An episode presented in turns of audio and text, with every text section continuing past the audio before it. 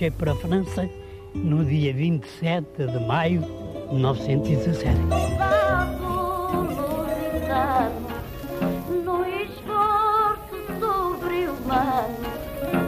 Eu fui ferido, estive muito mal, estive à morte, cego. Rastejamos como sapos, com as fardas em farrapos, pela terra de ninguém.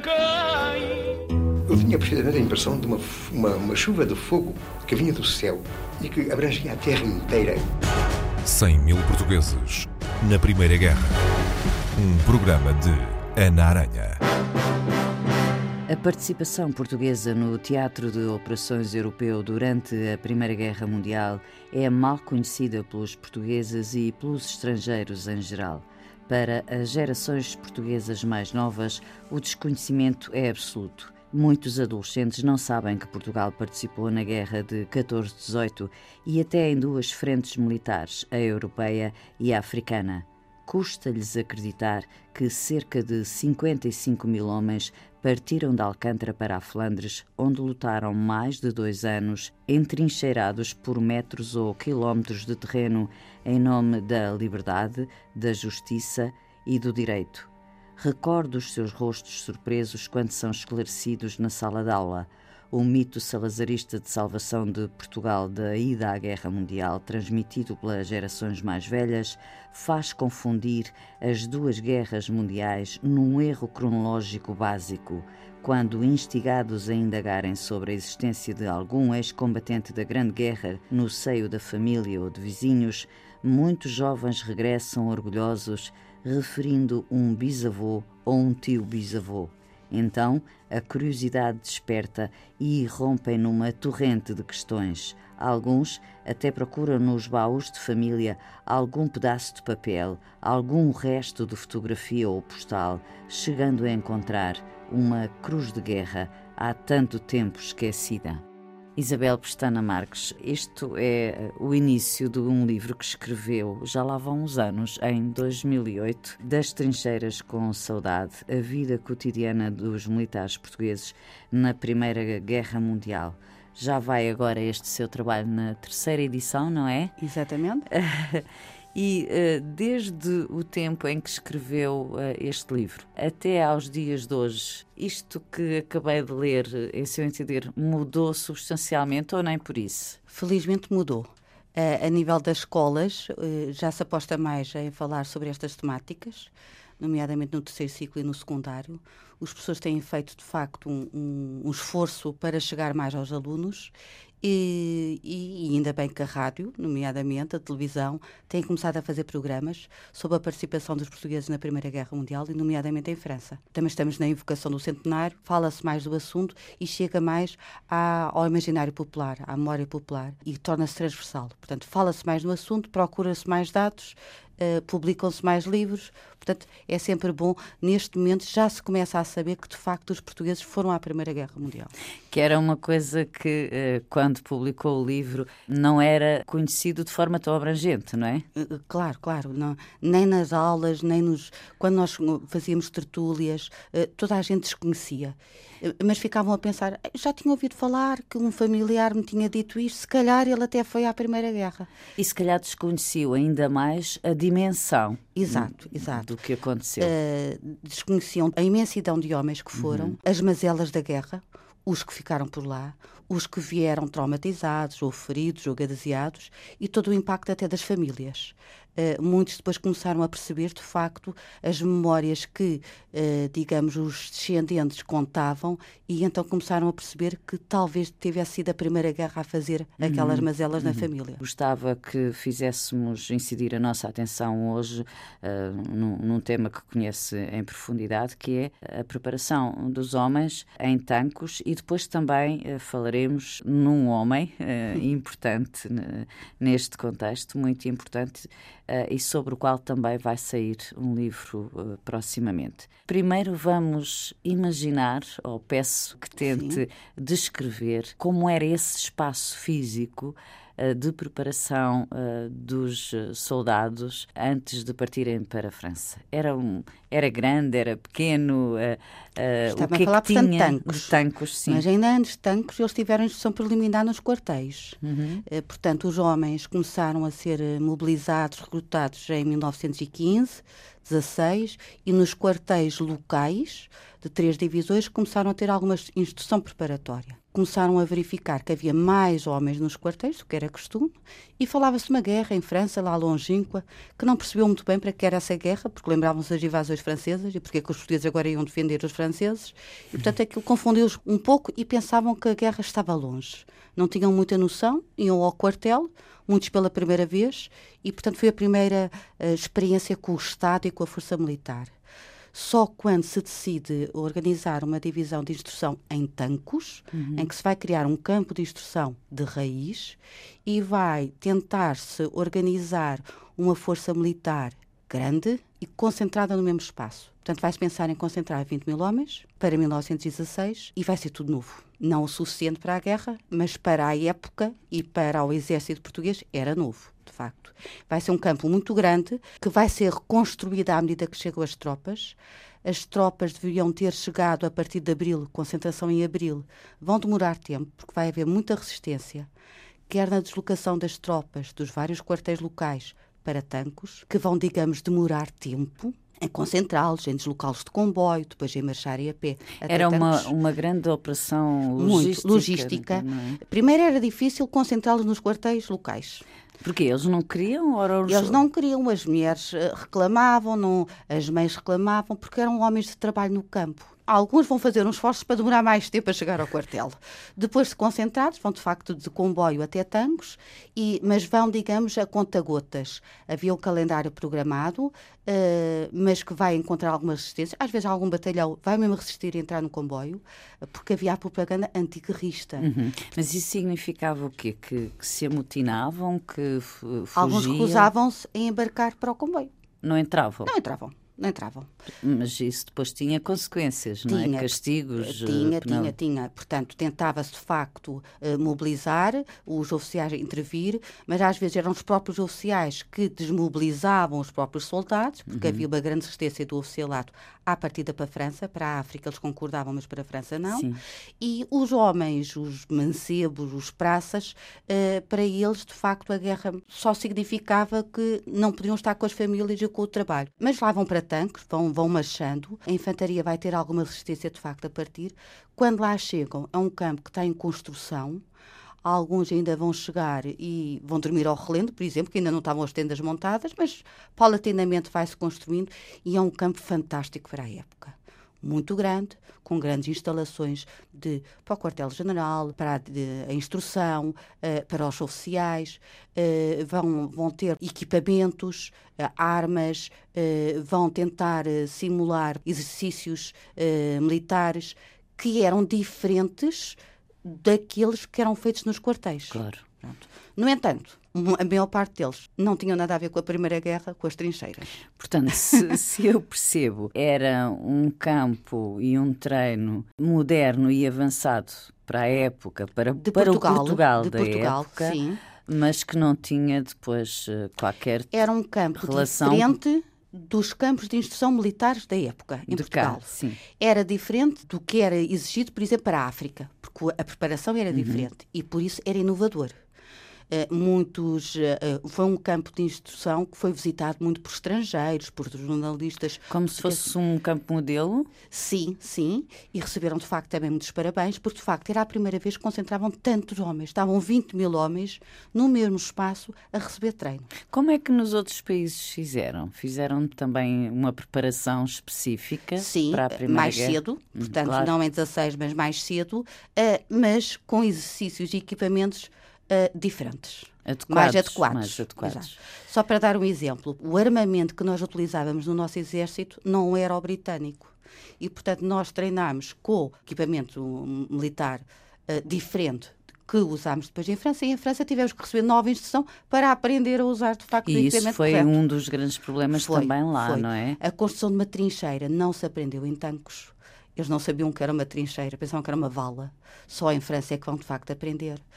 Exercícios de gás, vão, vão fazer alguma experiência de gás, mas não exercícios contínuos. Sobretudo em tanques, o que vai falhar é a organização dos horários. Havia mais tempo de descanso do que tempo de treino, e para uma guerra é importante o treino. Havia um, muita cavalaria, numas trincheiras que o que interessa é a infantaria. Uh, vai haver uh, muitas marchas, mas marchas descompensadas e, portanto, não disciplinadas. Conclusão: os homens que se vão concentrar em tanques vão aprender muito em relação ao que sabiam, mas vão, não vão estar preparados para uh, as exigências da guerra de trincheiras. Muito pouco em relação ao que iriam precisar, Exato. não é? Para além de, portanto, não, não terem a preparação militar, estritamente dita, faltava-lhes o equipamento, por exemplo, para treinar. Só para dar o um exemplo, não, uh, não existiam granadas suficientes para lançar, para treinar. Então eles lançavam com as pedras.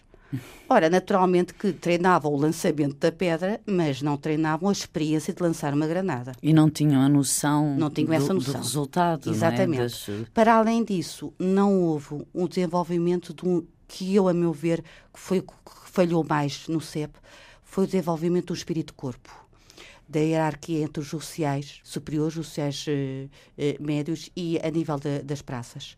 Porquê? Porque não havia horas em que estivessem todos presentes e que existisse, de facto, a construção de uma hierarquia e uma identidade própria preferia-se mais o lazer, o descanso, fazer o exercício com a, o, o QB e, e, não existiam grandes relacionamentos entre, de facto, a hierarquia militar. Isso vai ser muito grave depois em França, porque não vai haver uma identidade de ir atrás do oficial para se manter em combate. E isso a que se deveu, Isabel Pestana Marques? Deveu-se à própria estrutura do, do exército da época, Existia um grande distanciamento entre o oficialato e as praças, a nível de hierarquia, uh, haveria alguma superioridade uh, assumida de, de uhum. determinados oficiais que não lidariam com as praças, como, por exemplo, os britânicos vão fazer, os britânicos têm a noção que precisam dos, das praças. E fazem uma aproximação. E fazem uma aproximação. E também tem a ver com o próprio oficialato vai estar resistente à ida para a França. Sim. E, portanto, muitos ou não cumprem ou procuram não aprender. Por exemplo, no final de 16, o governo português vai enviar missões de militares à França para aprender a guerra. Mas tanques começou em abril, maio de 16. Portanto, só em dezembro é que são enviadas as missões. Essas missões vão para lá, não vão chegar a tempo de informar tanques uhum. para existir a preparação. Portanto, as tropas que vão nos primeiros contingentes em janeiro, que eh, portanto tiveram a, os serviços de instrução em tanques, não receberam essas instruções. Logo, não vai haver uma simbiose. Para além disso, nos próprios quartéis em tanques e depois no, nos quartéis locais havia a propaganda volante antiquerrista dos anarcossindicalistas, uh, a germânica que também, e portanto vai-se incentivar muito à desmobilização, a não, a não digamos, a não, não embarcar. Adesão, é. Exatamente. Uhum. E, e, isso reflete-se no estado de espírito de, de, todos aqueles homens, não é? Da, da maior parte, sim, ou de sim, muitos, sim. não sei. O, o Tancos vai, vai surpreender todos pela positiva. Apesar de tudo. Apesar de tudo. Ficam todos, desde o prazo praça, aos oficiais, ficam todos orgulhosos por terem recebido ali aquela instrução. Muitos não se apercebem que estão mal treinados, mas comparado com o que existia antes, de facto estão, eh, estão a notabilizar. No entanto, quando acaba tanques, portanto em agosto, as tropas são de novo desconcentradas, vão todas para casa, a maior parte dos homens voltam para a lavoura a preparar, eh, portanto, uhum. os novos campos e, portanto, há uma desconcentração militar, há o esquecimento dos treinos. São esses homens que depois, em janeiro, vão embarcar para a França e, portanto, tiveram aqueles meses de desconcentração, uhum. de desmobilização. Muitos vão se refugiar em Espanha, por exemplo, Uh, vão ficar lá enquanto as unidades estão a embarcar para a França. Uh, outros vão regressar e vão tentar arranjar de facto uma licença médica ou simulando uh, lesões ou conseguindo algum benefício de algum amigo ou vizinho. E por isso essas unidades de tancos não são aquelas que vão embarcar. E, portanto, já não há preparação de tanques, porque entretanto houve uns meses de descontinuidade. Uhum. Portanto, a nossa instrução foi, digamos, a conta-gotas. Pedia-lhe há instantes que tentasse descrever o campo de instrução. Disse que era moderno para a época, portanto, eram tendas, não é? Sim. Num destes programas uh, diziam-me, eu nunca tinha ouvido essa, essa designação, uh, que na altura se chamava a cidade de Paulona. Sim, sim, sim, das tendas, exato. Pau e lona, não é? Exato, exato. Portanto, uh, havia algumas que eles chamavam barracas de, de madeira, mas para tanto homem não, não, não havia possibilidade, uhum. de facto, de albergar tantos desse tipo de, de, construções. Então, de facto, foi preciso uh, fazer muitas tendas de, de facto de paulona, uhum. um, que eram cónicas, ainda por cima, portanto tinham um aspecto diferente do, do costume, mas até aí houve falhas, porque nós em Portugal não tínhamos lona suficiente, teve que se ir buscar todas as tendas que estavam guardadas já há muito tempo, até do Fontes Pereira de Melo foram-se buscar tendas, portanto, do século anterior, uh, para poder albergar essa gente uhum. toda. E instalações sanitárias, uh, as refeições, funcionava tudo isso? Funcionava, mas funcionava, portanto, à medida do exército português. Por exemplo, a alimentação eh, vai ser a do rancho normal dos quartéis, uhum. não há qualquer preocupação em tanques de melhorar, de fazer uma, uma, uma adaptação à alimentação da guerra. Por isso, quando vamos para a França, em que recebemos a ração inglesa, os nossos portugueses vão destoar muito e não vão gostar nada, de facto, daquele tipo de alimentação. Uh, só para ter uma ideia, por exemplo, em vez de terem, sei lá, o, o chouriço, o feijão, o arroz ou o pão de quilo, que os portugueses estavam habituados e que davam em tancos, uh, vão receber, por exemplo, a mostarda, os pickles, as bolachas integrais dos ingleses. Portanto, não houve... É um choque muito grande. Um é? choque alimentar muito grande que vai levar a, até a, a, desagrados, a motins, etc. Uhum. Um, os próprios exercícios de ginástica vão começar a ser mais treinados, vão tentar fazer exercícios de respiração, por causa das máscaras de gás, gás, mas aí vai falhar muita disciplina, porque de facto tinha que se convencer os homens que havia regras para se cumprir, porque estava em causa a segurança do próprio homem. Uh, não vão ser muito bem aprendidos. Eles não interiorizavam bem o, o perigo que iam enfrentar, é isso? Não tinham, tinham não tinham noção, uhum. porque é assim, em Tancos, eles entravam numa câmara, digamos, num barracão com o gás, entravam com as máscaras e saíam. Uh, portanto, era um tempo muito diminuto e eles sabiam que era, era só esperar o tempo e saía. Era um exercício. Em França, não. Em França, portanto, era a qualquer sério. momento eram atacados de pelo uhum. E assistência médica, por exemplo, tinham lá? Uh, sim, sim. Portanto, havia, existiram as juntas médicas de, no recrutamento, em que houve já alguma seleção de determinadas mazelas ou doenças em que não poderiam ser recrutados, e depois no próprio campo uh, de instrução existiam médicos de acompanhamento. No entanto, como eu referi, em que existiram, portanto, homens que, digamos, não chegaram a tanques, porque entretanto ou se refugiaram em Espanha ou conseguiram ficar na terra natal, etc., teve que substituí-los. Uhum. E ao substituí-los, de facto, aí a, a bitola da seleção vai diminuir e pessoas, por exemplo, uh, com tuberculose, foram, exemplo, embarcaram. Vão, vão, embarcar, vão entrar em tanques e depois vão embarcar, porque é preciso substituir aqueles, os faltosos, uhum. é? ou com outras maleitas. Portanto, por exemplo, muitos homens que estiveram em África, com o paludismo, vão hum. depois para a França. E havia instruções para não irem, mas foi preciso substituir os faltosos. Para além da preparação técnico-militar, eram-lhes dadas indicações ou informações sobre uh, outros tipos de adversidade que iam encontrar, nomeadamente em relação ao clima, por exemplo. Eles faziam ideia?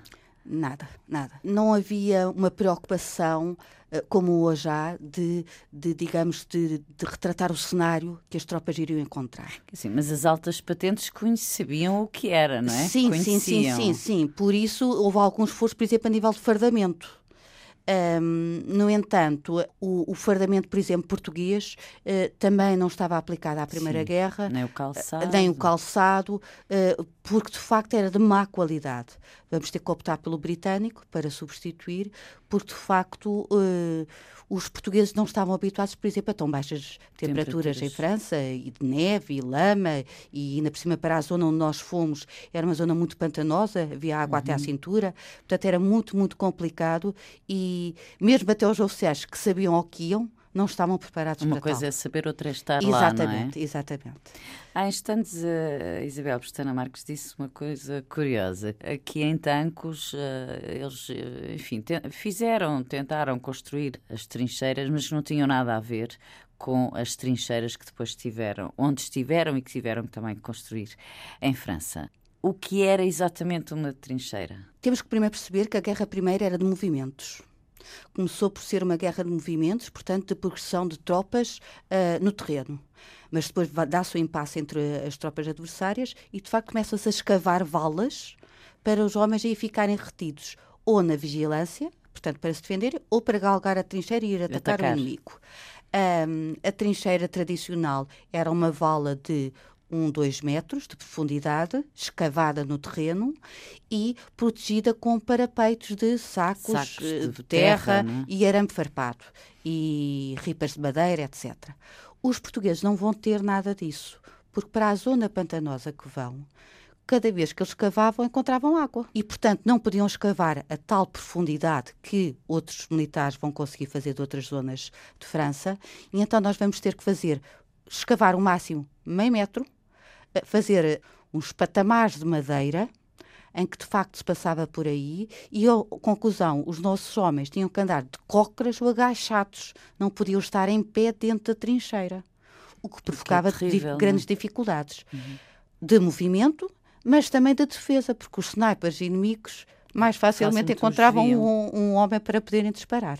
Isso, eh, por vezes, estavam muito tempo consecutivo na- nas trincheiras. Sim, normalmente havia um período, um período rolamã de seis dias, portanto havia uma unidade que ia para a frente, ficava na trincheira dianteira seis dias, em que, em média, pelo menos eu consegui calcular que eles perdiam cerca de 3 quilos devido só ao stress. Em Portanto, não era a questão dias. da alimentação, era a questão do stress, todas as agruras da, da guerra, da, da questão de, de estar na trincheira, e passados seis dias avançavam, digamos, recuavam para uma linha mais, mais Uhum. na retaguarda.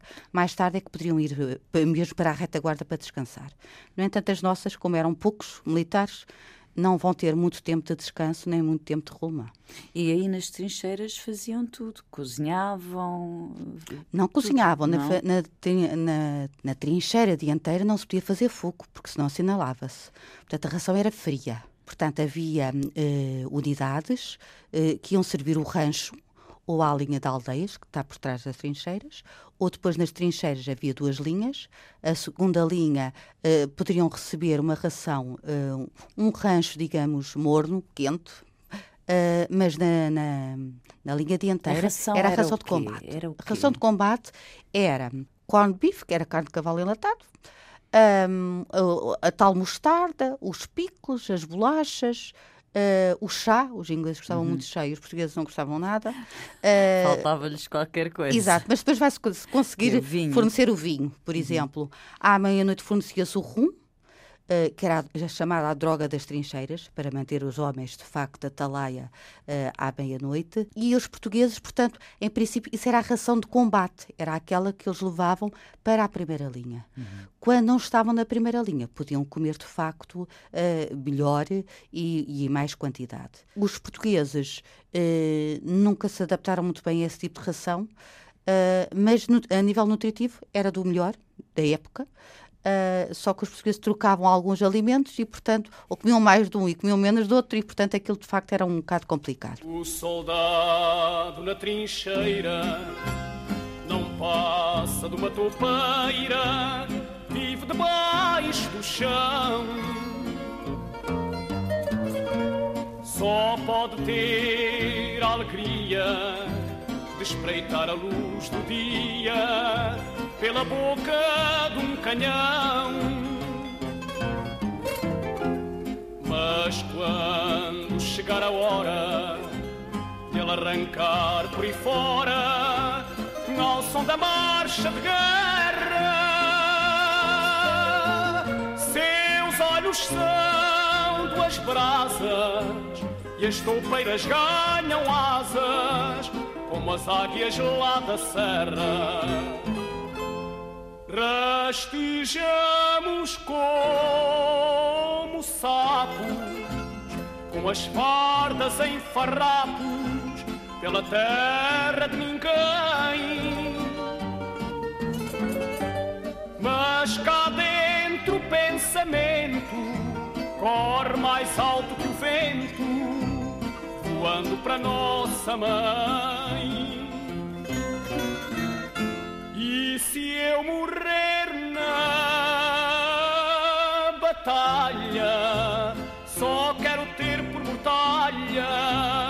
bandeira nacional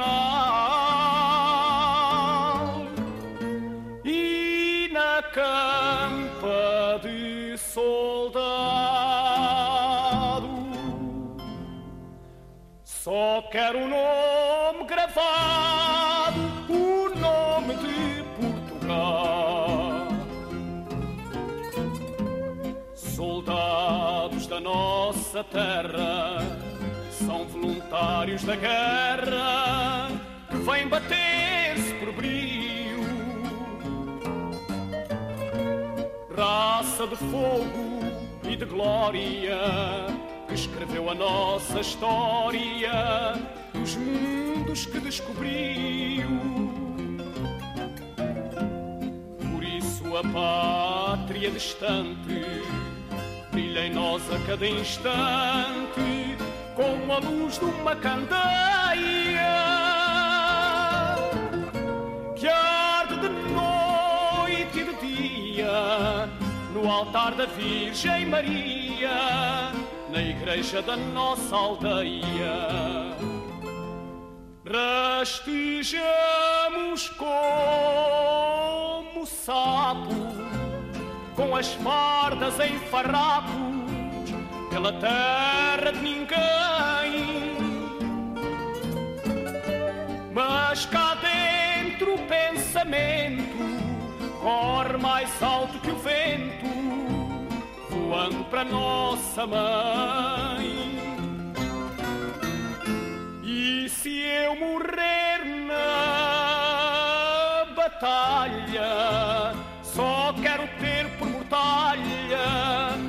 bandeira nacional e na campa de soldado. Só quero o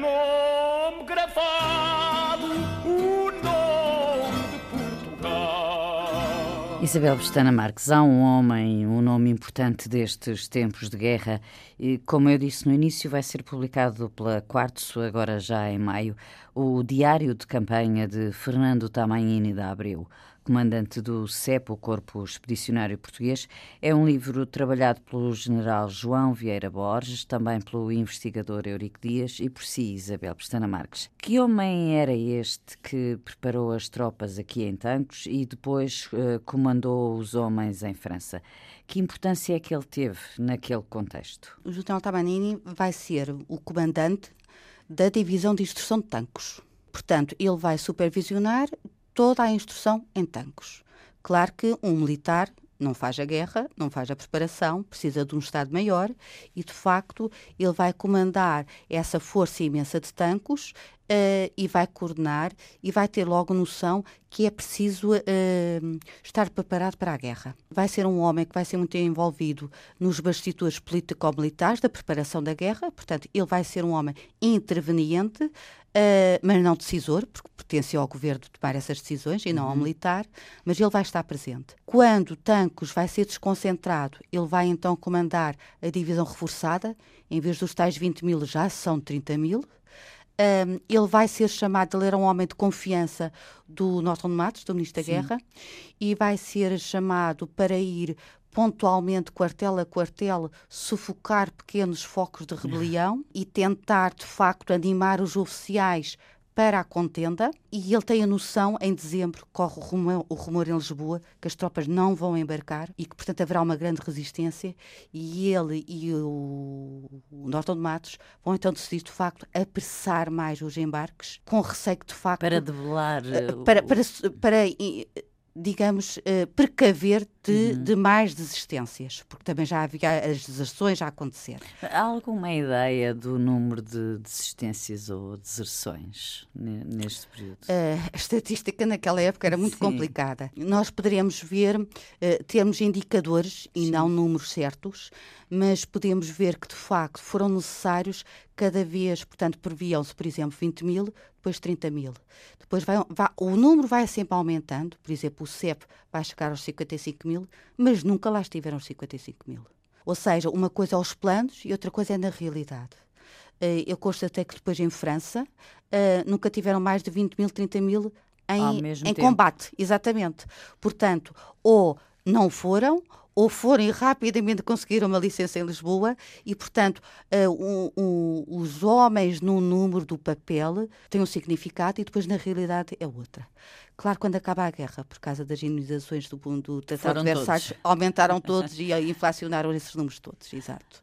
Porque os países foram indemnizados, não é? Exatamente, exato. Os países vencedores. Uma das razões de acelerar a partida das tropas em 17, um bocadinho à revelia do que os ingleses queriam, é porque se pensava em Portugal que a guerra ia acabar em 17. Então era preciso pôr as tropas rapidamente em França antes que a guerra acabasse. Foi feito esse raciocínio? Foi, foi, foi. Eh, porque se sabia perfeitamente que as tropas não estavam preparadas os ingleses sabiam que não estavam preparados e então exigiram uma nova instrução em França para Sim, mas o, que eu perguntei, o que eu perguntei foi o seguinte: o governo português, tendo, uh, achando que a probabilidade da guerra estar uh, a chegar ao fim, fez questão de enviar os homens para depois não perder as indenizações de guerra? Foi isso que eu, eu estou, percebi. Eu estou convencida disso porque, uh, por várias vezes, os britânicos e os franceses preferiam um aliado só colaboracionista, mas uh, que só, digamos, facultasse equipamento mas não, não, precisávamos homens. enviar homens. E Afonso Costa e Norton Matos vão fazer tudo por tudo para enviar homens e fazem mesmo chantagem. De facto, só vai os equipamentos se forem uhum. homens. E, e, as indenizações depois foram. Não foram nada, nada significativas. Uh, a República estava a tentar impor-se uhum. e, de facto, talvez fosse mais importante estarem no palco de decisão do Tratado de Versalhes do que as próprias indenizações uhum. a nível económico. Uhum. O endividamento foi pior e as perdas humanas foi muito claro. pior do que isso. Claro. Mas uh, fugimos um bocadinho ao filo a eu fugir. Estávamos a falar de Tamanini da Abreu. Ele depois vai ser, portanto, ele já tem a experiência toda de tancos, da divisão uh, reforçada, de controle das tropas. Ele era um homem do terreno, eh, era um, um, tinha sido general por escolha em 16 e conhecia muito bem os homens dos quartéis. Uh, já não conhecia tanto algum determinado oficialato que trabalhava mais nos gabinetes, nomeadamente o Estado-Maior de Tancos, que vai depois para o CEP, um, porque ele, ele, era um homem de, de, conhecer de facto o soldado, o praça, o sargento. Uhum. Uh, conhecia os nomes, conhecia a situação deles e, a e de facto era um comandante líder. Ele? Exato, havia uma relação de, de hierarquia, uh, de respeito e de disciplina. Ele era um homem disciplinador, que exigia disciplina, uh, mas que era, hum, digamos, bem recebida pelas praças.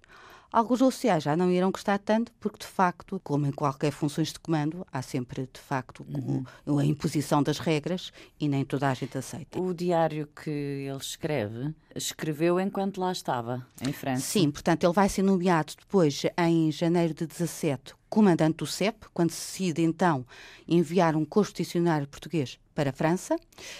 Um, devido à sua experiência, ele vai ser nomeado e vai partir a 21 de fevereiro de 17 para a França. Com que espírito é que ele partiu? Com o espírito de missão. Sim, mas tendo comandado a preparação, ele acreditava uh, nos homens que levava? Que é muito interessante porque ele foi um homem que uh, passou sempre a escrito, ele, portanto, ele passou sempre a escrito o que pensava, uhum. o que uhum. sentia e o que refletia. Uh, já há uns anos atrás também publiquei as memórias em que ele refere toda esta questão de tanques. Ele tinha a noção que as coisas não estavam bem, e ele tinha a noção da pressão política de enviar as tropas e que, digamos, não estavam muito bem preparadas. Mas ele, digamos, uh, sempre pensou: quando chegarmos lá, Logo talvez se, se consiga fazer. Talvez se consiga fazer porque está em nome Portugal. uhum. e o uhum. exército português. Para ele era muito importante essas duas expressões, o exército português e Portugal. E uh, foi isso que aconteceu? Ele foi para a França, de facto. Quando lá chegou, uh, uh, é preciso ver que ele vai só em fevereiro. Eu, mas eu estava a perguntar, Isabel, se Sim. foi isso que aconteceu, ou seja, se conseguiu-se resolver os, os problemas. Os homens, quando lá Sim. chegaram, sentiam uh, está em causa o nome de Portugal. É assim, uma coisa é a propaganda, outra coisa é a uhum. consciência. O CEP, quando começa a desembarcar, portanto, em janeiro, 17, eh, já havia lá, portanto, as instalações para os receber. O Estado-Maior já tinha ido em 16, tinha começado a organizar as coisas, eh, mas estava num, num período muito embrionário. Os portugueses vão logo ter que fazer instrução, porque não estavam preparados em tanques, por alguma condição do, dos uhum. britânicos, e aí, de facto, notou-se que a instrução portuguesa, quer dos oficiais, quer das praças, não estava de acordo com as exigências da guerra aí começou logo atritos e problemas. Aí começa o problema entre o Estado-Maior, nomeadamente o Roberto Batista, que era o chefe do Estado-Maior, e o General Tabagnini. Aí vão começar algumas decisões para, digamos, tentar preparar as tropas para honrar o nome de Portugal e do Exército Português. Aí vai haver duas visões. E é muito interessante ver que o Estado-Maior, liderado por Roberto Batista uh, e por outros republicanos, tem a noção que o que interessa é estar cá, marcar terreno. E se não tivermos tempo de enviar para, para a frente de combate, não há problema que a guerra vai acabar. Era a noção uhum. que tinham, que tinham levado Lisboa para lá. Uh, está, mais, está mais atento, tem muito contato com as forças eh, inglesas, francesas, uh, mais tarde as australianas, canadianas, e sabe que a guerra é para durar, afinal. E a guerra é completamente diferente do que se tinha chegado até Lisboa. E é um homem que, apesar de já ter 60 e tal anos, vai ser um homem que vai querer aprender com os outros militares. É aberto à aprendizagem. E era minimamente respeitado? Ele, uh, a nível de oficialato português, era respeitado pela, pela questão hierárquica. Sim, mas eu digo pelos estrangeiros. Imenso, muito, muito, muito. Ele, portanto, vai ser muito respeitado pelas forças britânicas, eh, militares e políticas, pelas forças francesas, eh, ao ponto que ele vai receber várias condecorações e vai estreitar laços em que ele, durante a campanha e mesmo quando regressa a Lisboa, no final da guerra, ele vai continuar a trocar cartas de uhum. amizade uhum. e de confidências com é, essas altas figuras militares e políticas. Portanto, desenvolveu-se um processo de estruturação dessas relações que foram extremamente importantes com os aliados. Já não aconteceu tanto com os oficiais portugueses. Deixou escrito, registado uh, momentos em que se sentiu ou sozinho ou, ou, enfim, com falta de apoio a todos os níveis. Muito, muito. Ele começa o tal diário quando parte, a 21 de fevereiro, e vai continuar a escrever esse diário quase todos os dias até 24 de agosto de 18. Portanto, nós temos o privilégio naquela fonte de perceber o que aquele homem que estava a comandar as tropas via, ouvia, lia, sentia. E... Em traços muito gerais, uh, Isabel Pesteira Marques, que sentimentos eram esses que ele deixou refletidos em papel? Um, a nível pessoal, ele recorda-se da mulher que deixou em Lisboa, da uhum. família, quando chega ao Natal, ele de facto demonstra que tem as saudades. Quando ele tem noção das dificuldades que estão a passar em Lisboa, de tumultos e revoltas, ele fica preocupado, por exemplo, a nível dos familiares e com, uhum. com o governo português. Portanto, há essa tónica pessoal. Era um homem eh, extremamente humano no sentido de preocupar-se com, com, os seus homens. Ele era um homem que visitava os hospitais, as ambulâncias e ficava sensibilizado com o sofrimento dos gaseados, de, das amputações. Ele próprio descreve tudo isso com uma grande sensibilidade que me surpreendeu, tendo em conta que era um general, a idade que tinha e a nível da postura militar que ele apresenta sempre, muito oficiosa e de facto muito uhum. hierárquica.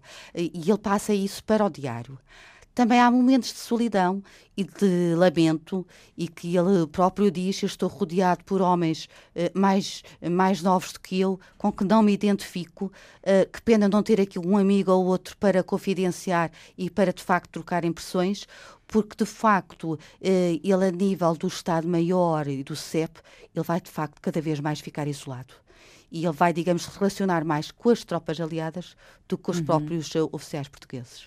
E depois, enfim, não vamos aqui agora falar em pormenor sobre o dia 9 de abril de 1918. Já o fizemos aqui noutras emissões do programa 100 mil portugueses na guerra, mas é incontornável uh, que eu lhe pergunte como é que ficou este homem depois uh, dessa batalha em que eh, tantos homens eh, perderam a vida e foram feitos prisioneiros, milhares, não é? À volta de 7 mil prisioneiros de guerra.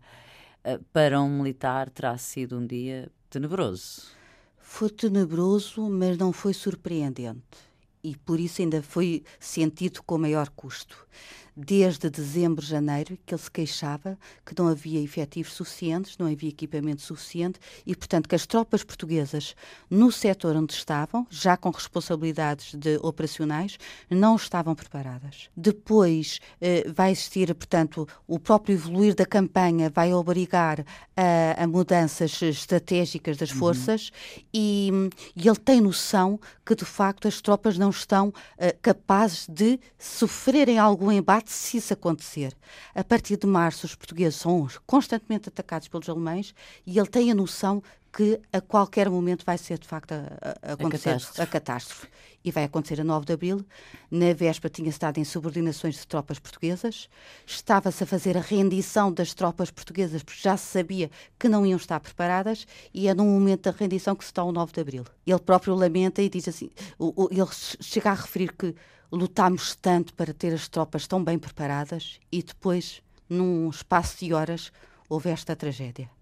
Uh, ele ficou muito preocupado com os prisioneiros, que é o maior número de baixas do 9 de Abril, uhum. houve muitos prisioneiros, uh, e também com os mortos e os feridos, naturalmente, e com, digamos, toda a retirada das tropas uh, para a retaguarda. Eu vou pedir-lhe aqui que leia uns pequenos certos que a Isabel trouxe, não, ou um pequeno certo, não sei qual acha mais uh, revelador para terminarmos este programa? É difícil, porque de facto ele escreveu a miúde uh, no final do dia, portanto, mesmo cansado, ele procurava passar para, para estas folhas.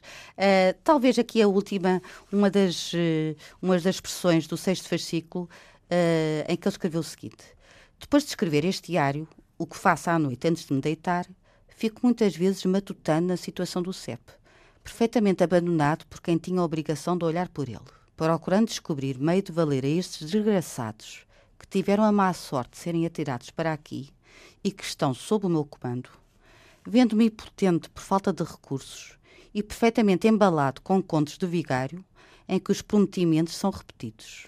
Há gente que tem 15 meses de França e 11 de trincheira. Era tempo de os substituírem.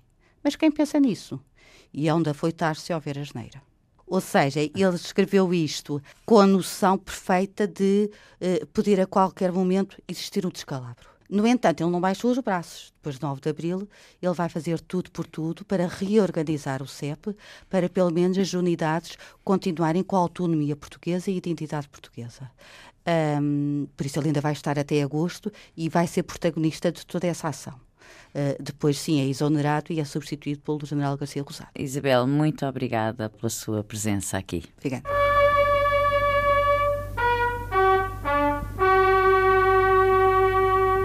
Marchei para a França no dia 27 de maio de 1917.